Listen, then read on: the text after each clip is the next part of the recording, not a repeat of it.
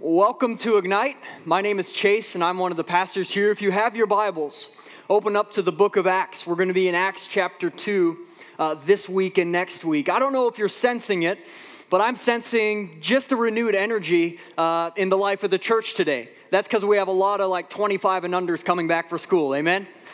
Come on, they bring back an energy. Um, let me say this the pumpkin spice latte I heard is dropping next week, falls in the air. Um, College students are back. This is exciting. And we want to capitalize on this momentum a little bit, this excitement, this, this new season entering into fall. We're ready to get back into our routines, ready to get back into our rhythms a little bit.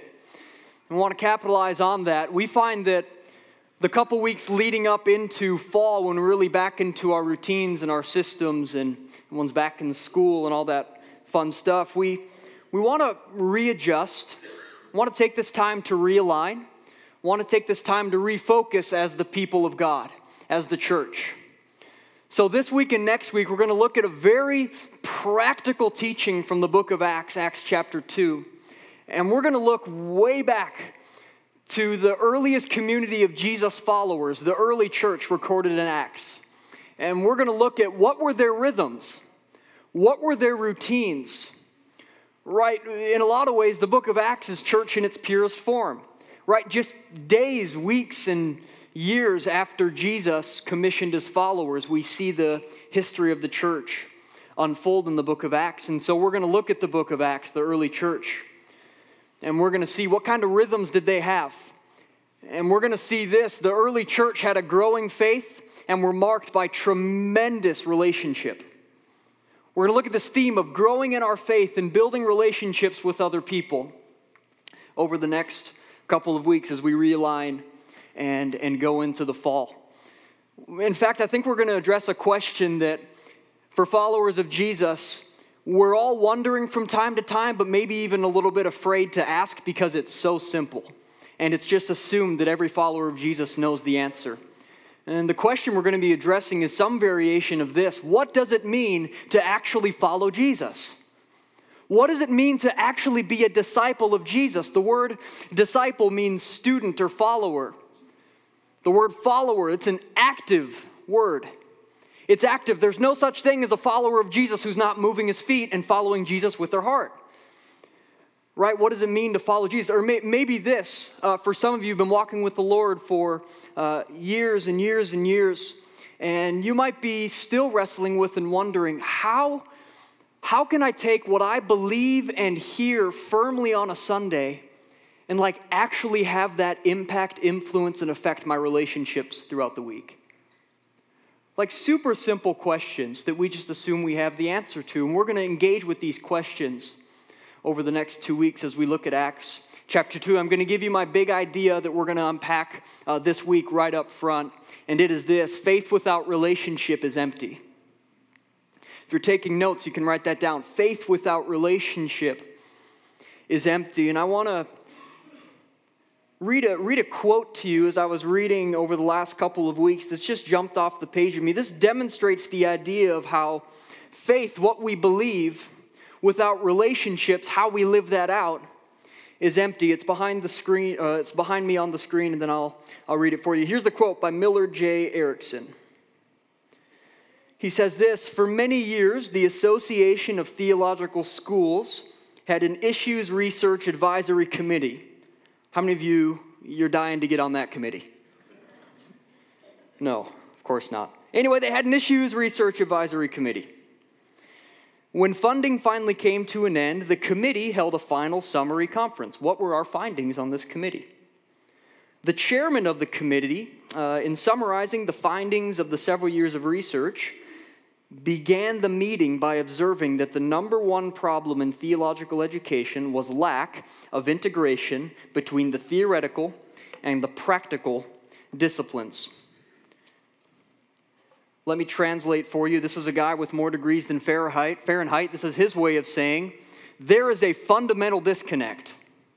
There's a fundamental disconnect between what Christians believe to be true, their faith, and how that faith influences their relationships and how they live.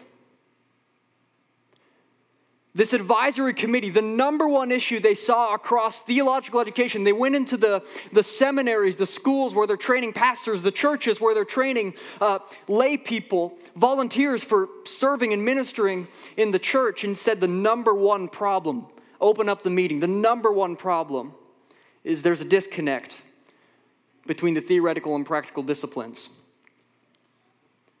And if we're honest with ourselves, we've, we've been here. I know these things to be true. That's my head. I know that Jesus rose from the dead. I know that I can trust God's word. I know I'm supposed to love people. I know all that to be true. But it's really tough to live that out in my heart. Or we could say it this way there's a disconnect among a lot of followers of Jesus between knowledge, facts about Jesus, and wisdom, applying those facts to help people in relationships. We could say it this way there's a disconnect between faith and relationships. There's a disconnect. It's a disconnect in the church. And we're going to spend some time looking in Acts chapter 2 because if there's anything the early church had going really well, they weren't without their problems, by the way. I like to say if you're feeling down about yourself, read the book of First Corinthians. There's a church of about 50 to maybe 200 people max, and my goodness, did they have issues. Like getting drunk on communion wine and family drama and financial issues. And so the church wasn't without their problems, but if there was one thing the church did really well, it was the ability to hold the growing faith what they believe in their mind about who Jesus was and be able to hold that and apply that in their deepest, most meaningful relationships with one another. In fact, it's so fascinating because the book of Acts records the earliest apostles and followers of Jesus, and many of the original 11 disciples believed so strongly in their conviction that Jesus was the risen Messiah that they actually died went to death, saying, I will not give up the fact that I know and I have seen that Jesus rose from the dead. I will die for that truth. That's how firmly I believe it. The early church had a firm conviction that their faith was real. They knew Jesus was who he said he was. And then relationally, man, we look throughout the book of Acts and it's almost like otherworldly the kind of unity these guys had. I mean, it was absolutely remarkable. The Holy Spirit indwelled and filled the believers there so that they viewed their own possessions, like what they had to their names. They, they viewed that not as their own, but they viewed it as this is for the embetterment of the community. We're just stewards of what God has given us, we're just managers their relationships were marked by a deep, tremendous, miraculous unity. They had growing faith and they had strong, united relationships. This was the early church. So, as we talk about growing in our faith, as we talk about building relationships by looking at the church, let me pose this question to you In which area are you stronger? Faith or relationships? Uh, theoretical disciplines or practical disciplines, according to our friend Dr. Erickson. Right? Where are you stronger? I believe every believer is going to have a bent based on their gifts and strengths toward one of these two areas. And some of you love experiencing and encountering God by applying your mind to study and teach other people from what God is teaching you. Amen. That's awesome. Let's talk, by the way. I love that. And there's some of you that you really encounter God by just opening up your home and inviting people over, playing some games and cooking a meal. Relationships. You thrive on the relational. That's really good. God has gifted each of you, strengthened each of you uniquely to be stronger in one of these two areas. But let me encourage us today to practice both, to grow in our faith, to strengthen what we believe but then not stop there at head knowledge because faith without relationship is empty, but let that inform, influence, and impact all of our deepest relationships with those closest to us. So, if you would, we're going to be in Acts 2, beginning in verse 42. Luke is the writer of the book of Acts. He also wrote the Gospel of Luke, one of the four biographies or eyewitness accounts of Jesus' life. And so, Luke, the author of Acts, puts in this little uh, narration piece early on. He says, This is what's going on in the early days of the church. And in verse 42, chapter 2, he says this And they, the church, devoted themselves to the apostles' teaching and the fellowship, to the breaking of bread and the prayers. And awe came upon every soul, and many wonders and signs were being done through the apostles, or the early disciples. And all who believed were together and had all things in common.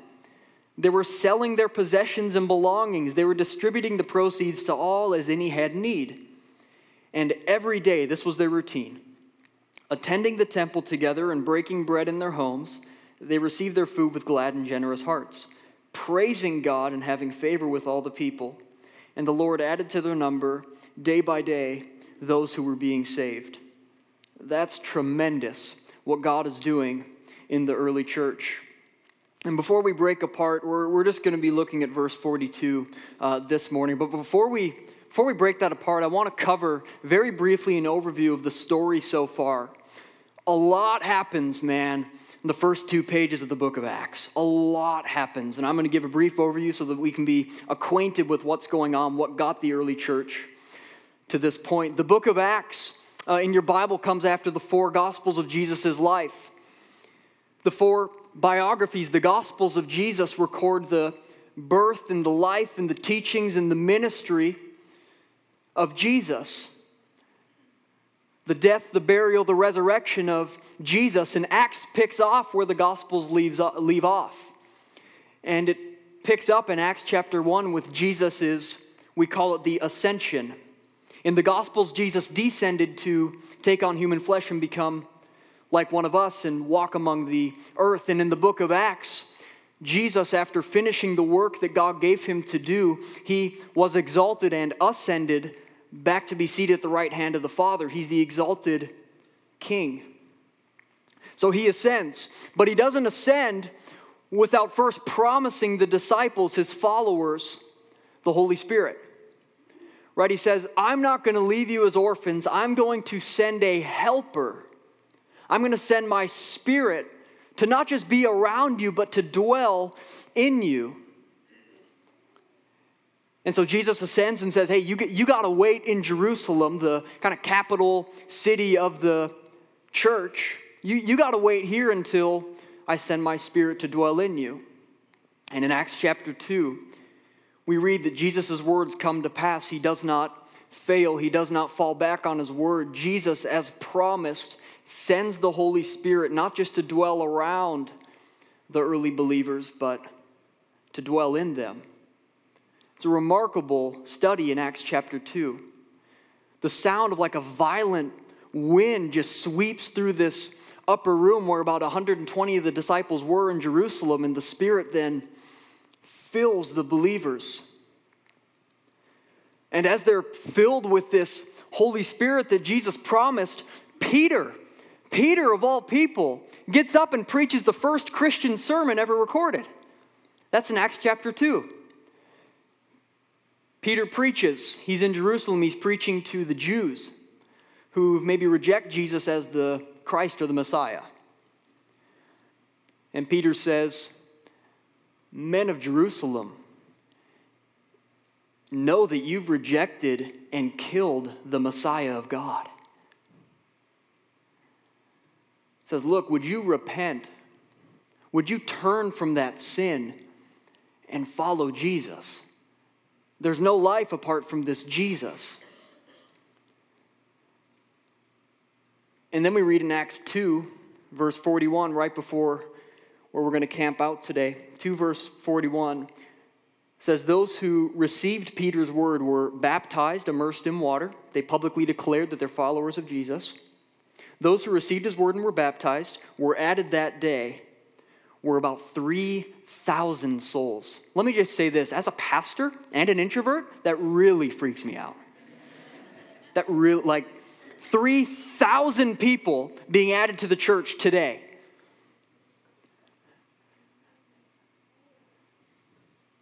3,000 souls. And then we read in Acts 2, verse 47 day by day the Lord was adding to the church's number. It wasn't just 3,000 one time, it was this revival that was breaking out, and people were hearing about this Jesus, and they were seeing from the scriptures that this Jesus is the Messiah, the deliverer, the unique king that God had promised throughout human history. This is Jesus, and he's worthy of following. This is Jesus, he's worthy of following. And so that's where we pick up. The church is on the they're, they're experiencing revival, thousands of people being added to their number daily. And then we're going to camp out in just one verse, verse 42 of Acts chapter 2. And we see that the early church was marked by devotion. What does it say, verse 42? And they, the early church, they devoted themselves. They devoted themselves. When we talk about devotion in the church, we all have devotions in our lives. We'll have things or people to whom we're devoted. Right? Uh, school is starting back up. How many students in the room you're devoted to school? Because you're paying a lot of money for that education. You're devoted to, to school. That's, that's not bad, by the way. That's just a reality of life. You're devoted to doing maybe something even as simple as you're devoted to eating three meals a day. Like you're, you're devoted to eating breakfast, lunch, and dinner. These are things that we're devoted to. Or married folks in the room, you're devoted to your spouse. You're devoted to them. And if you think about these things or people to whom you're devoted, you know that your devotion impacts, influences, and informs all of your routines. Are you, are you following me? What you're devoted to influences, impacts all of your routines. I'll give you an example. Uh, married to my wife for a couple of years now, and I'm devoted to her. I'm devoted to my wife, Ashton. And this influences all of my routines right? If we're working in the mornings and afternoons, Monday through Friday, then I'm probably not going to schedule a lot of my meetings for Thursday evening. Why? Because my rhythm is devotion to Ashton and we spend time together in the evenings. I'm, I'm devoted to her. That influences how I schedule my workday. Or maybe in way bigger things, because I'm devoted to Ashton, it, it influences, she informs and impacts where we're going to live to raise a family. What I'm saying is very practically, from the big things to the small things, from the B list priorities to the A list priorities, that person or thing to whom or which you're devoted influences all aspects of life. It informs all aspects of life. All of your rhythms, all of your routines are influenced by that thing or person to whom you're devoted. So let me ask you this with you as followers of Jesus, can you say that your devotion to Jesus impacts, influences, and informs every area from small to big, every area of your life? Can you say your devotion to Jesus influences how much time you spend at work and how good of a job you do when you're at your place of work? Does your devotion to Jesus impact how you spend your free time? Does it impact your morning and evening routines? Does it impact who you walk in relationship with and who you maybe avoid to keep your, yourself safe? Does your devotion to Jesus impact every area of life? For the followers of Jesus, the early church, their devotion to Jesus influenced, informed, impacted, and I would even say transformed every area of their life. And Luke in Acts 2:42, he gives us four ways that the disciples' devotion to Jesus influenced and informed and transformed their life. The first is this, they devoted themselves to the apostles' teaching. They devoted themselves to the apostles' teaching. The early Christian community, the early followers of Jesus, it was a knowledge tradition, it was a learning community. Christianity has always been marked by, since its advent 2,000 years ago, it's always been marked by Christians being a people of the book. People that have an informed, reasonable faith. Right, we touched on this a little bit earlier, but it's important enough for me to touch on and approach it again. The truth claims of Christianity are rooted in actual historical events that are verifiable. Like Paul says, the Apostle Paul, one of the early followers of Jesus, he says in his letter to the church in Corinth, 1 Corinthians chapter 15, he says that if Christ was not resurrected, our faith is empty, our faith is in vain. Why? Because Christianity is founded on the actual verifiable event in history that Jesus, the God man, was crucified under Pontius Pilate and then bodily raised again three days later. These are verifiable historical truth claims that Christianity is built on. Our faith is reasonable. Our faith stands to the toughest of scrutiny. Students, let me say this if you are maybe going into your first year of college and you're taking Philosophy 102, you're probably going to have a secular professor who tries to tear down your faith and all that you ever believed was true. Let me tell you this your faith in Jesus stands to the toughest of scrutiny. Your faith in Jesus stands. Generation after generation for 2,000 years have gotten PhD after PhD attempting to disprove the validity or inconsistency of Christianity, and it has not been done. To put it crassly, those people have died, Christianity has survived. Church, I don't say this arrogantly, I say this confidently. We have a hope that's an anchor for our soul. This is the apostles' teaching. They devoted themselves to this fact that Jesus was raised, and I can stake my life on it. And because Jesus was raised, Jesus, therefore, has to be not just a good man, but the God man. I got to place my trust and faith in Jesus. They devoted themselves to this teaching. So crucial to teaching and education in the early church was that Jesus in Matthew 28 when giving the Great Commission, sending his disciples out before he was ascending to heaven, Jesus said, Go therefore, make disciples or followers of all nations, baptizing them. Then he says, teaching them, teaching them to obey all that I've commanded you. So, very practically on the ground, the early church, if you read the sermons of Peter and the sermons of Paul and the sermon of Stephen in Acts chapter 7, you, will see that it was rooted in the Hebrew Bible, it was rooted in the Old Testament. They saw Jesus as the fulfillment of the Old Testament, and then they founded their teaching on the teachings of Jesus. We're talking super practical. The fact that Jesus rose bodily from the grave, absolutely, but they would have also been rooted and steeped in the Sermon on the Mount, Matthew chapter 5 through 7. Right? They would have studied those teachings very very consistently and thoroughly. The early church devoted themselves to this teaching. Second thing this early church community was marked by was fellowship. When we talk about fellowship, we're talking about relationship. It's a relational word. Remember, faith without relationship is empty. Even the early church understood this. They said, Yeah, we're going to devote ourselves to the apostles' teaching, but for what? So that it impacts and influences our closest and deepest relationships with other people.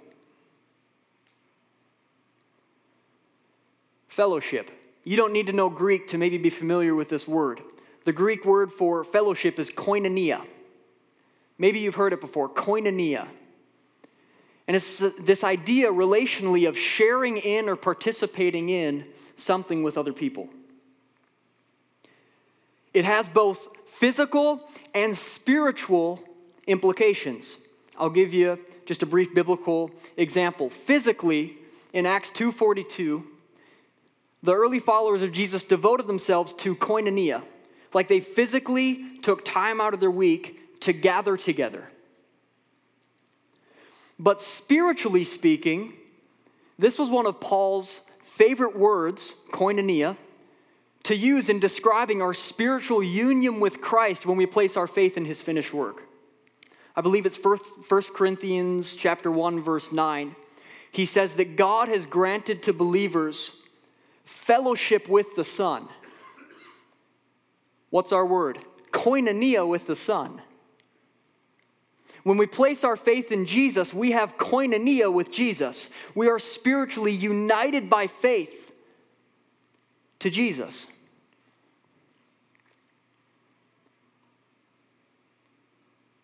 Faith without relationship is empty, and I would even go further and say this faith without relationship is unbiblical. There's no biblical precedent, there's no biblical paradigm for it. Fundamentally, what we know to be true must impact how we live and how we walk with other people. They devoted themselves to fellowship, to koinonia. Their faith, the apostles' teaching, informed their relationships, their fellowship. We see the third thing they were devoted to the apostles' teaching, to, to fellowship, they were devoted to the breaking of bread. How many carb lovers do we have in the room? I just found your life verse. They were, they were devoted to the breaking of bread. I love carbs, but carbs don't love me. That's it's a love-hate relationship. I don't. With that being said, this is talking about the Lord's Supper, communion, which we're actually going to practice in a few moments. Paul talks about it in 1 Corinthians 11, this time in history where Jesus, hours before his crucifixion, they, he, he instituted this meal of bread and wine and, and said, Each time you eat of this bread and drink of this cup, do it in remembrance of me because this is symbolic of my body being broken on the cross. It's symbolic of my blood being poured out for the forgiveness of sin. It's the Lord's Supper. We do it in remembrance of, of Jesus. And actually, we, we call it communion. We call it communion, koinonia, because it's us communing with one another and communing with, with Jesus. That being said, it not only refers to the early disciples practicing the Lord's Supper, but the breaking of bread can also refer to just the regular routine meals they have with one another throughout the week. Very, very practical the early Jesus community would open up their homes to one another and they'd have them over for a meal. This was a way they practiced fellowship. This was a way they strengthened and grew in their faith. It's how they built relationships. How many of you know there's something really sacred, even still today? There's something that completely connects cultures. There's something that totally transcends language barriers, and it's, it's the simple opening up your home for a meal. It's sharing a meal with someone. It's this sacred, set apart act. It's so common, but it's so powerful.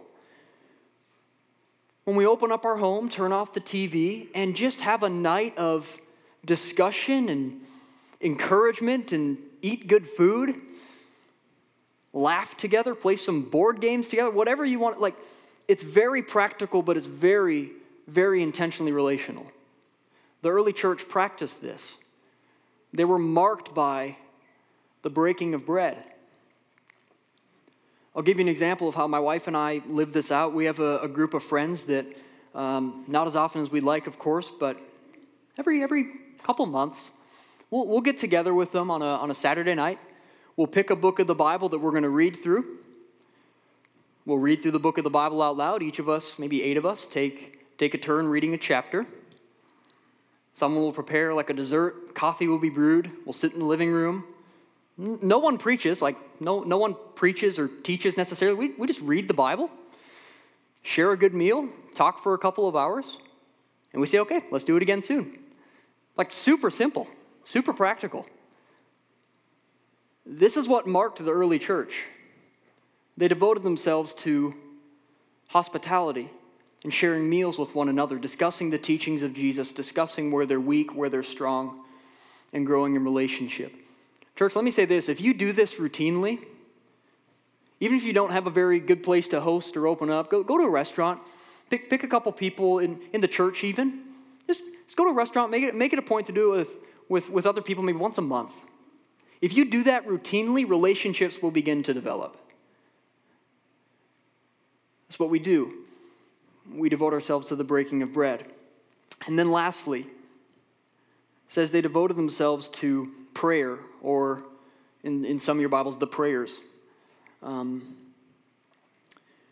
when I learned how to pray, I kind of got baptized by fire a little bit. I was just kind of thrown into it. I had a pastor. Um, it would have been six or seven years ago by now. But I had a pastor that was just marked by a life of prayer. And he took people, students, under his wing, and his biggest thing was teaching them how to pray by leading by example. And so here's how he got me to start a routine prayer life. He said, We're going to start a prayer meeting every week, Wednesday mornings from 6 to 7 a.m. How many of you know that's, that's not the hour of the Lord? let's, just, let's just be honest, okay? We're going to start a prayer meeting weekly from 6 to 7 a.m., and I want you to be in charge of starting the music for it.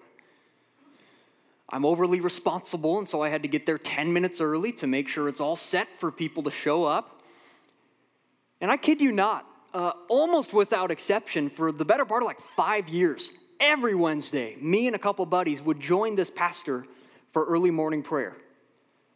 Looking back, that's one of the most formative times in my life. He taught me the importance of patterns of prayer and routine prayer.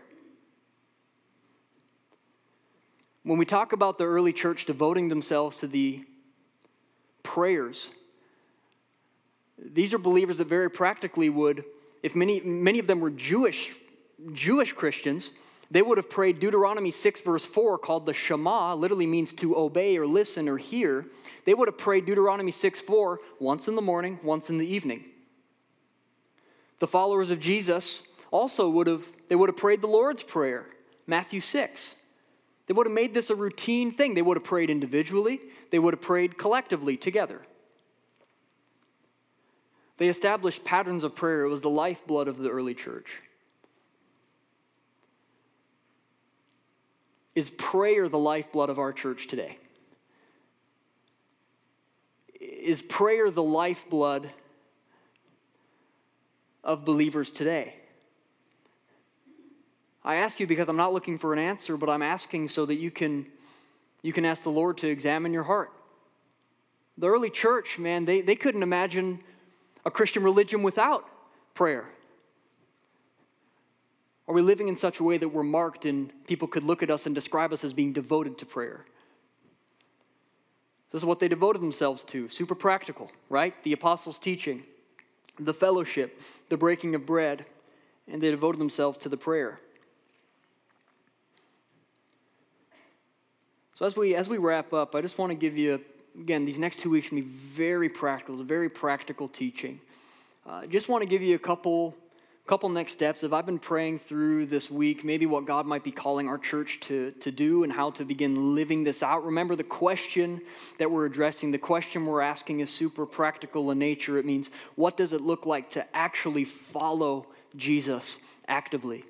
What does it look like to actually connect the teachings of God's word that we hear on a Sunday and believe in our minds and connect that to impact, influence, and inform every aspect of our life throughout the week? How can we do that?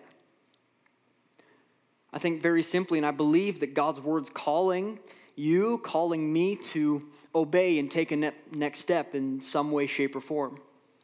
So, so we, we just look at this devotion to the apostles' teaching. For some of you, this obeying and responding to this might be as simple as downloading the YouVersion Bible app and making it a point to read 15 minutes in the morning and maybe bookend your night with a psalm. Like just routinely every day, devoting yourself to the teachings of Jesus, devoting yourselves to reading the breadth of Scripture. Or, or devotion to fellowship, relationship with other people. Maybe this is as simple as writing down a list of three names, maybe in this church, or connecting with someone after service that you don't yet know and saying, Do you want to get a lunch on the calendar? It's not going to be weird because the pastor talked about doing it, so why, why don't we just do it? Right? What? Let's get to know each other a little bit. Let's, let's, let's fellowship with one another. The breaking of bread. Maybe this means opening up your home and showing hospitality to someone you normally wouldn't.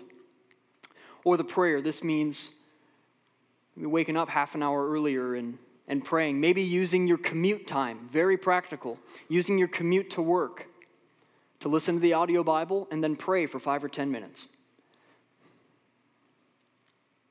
As we devote ourselves to Jesus, these are some of the features, these are some of the rhythms that the church used and lived in to strengthen their faith and build relationships with other people.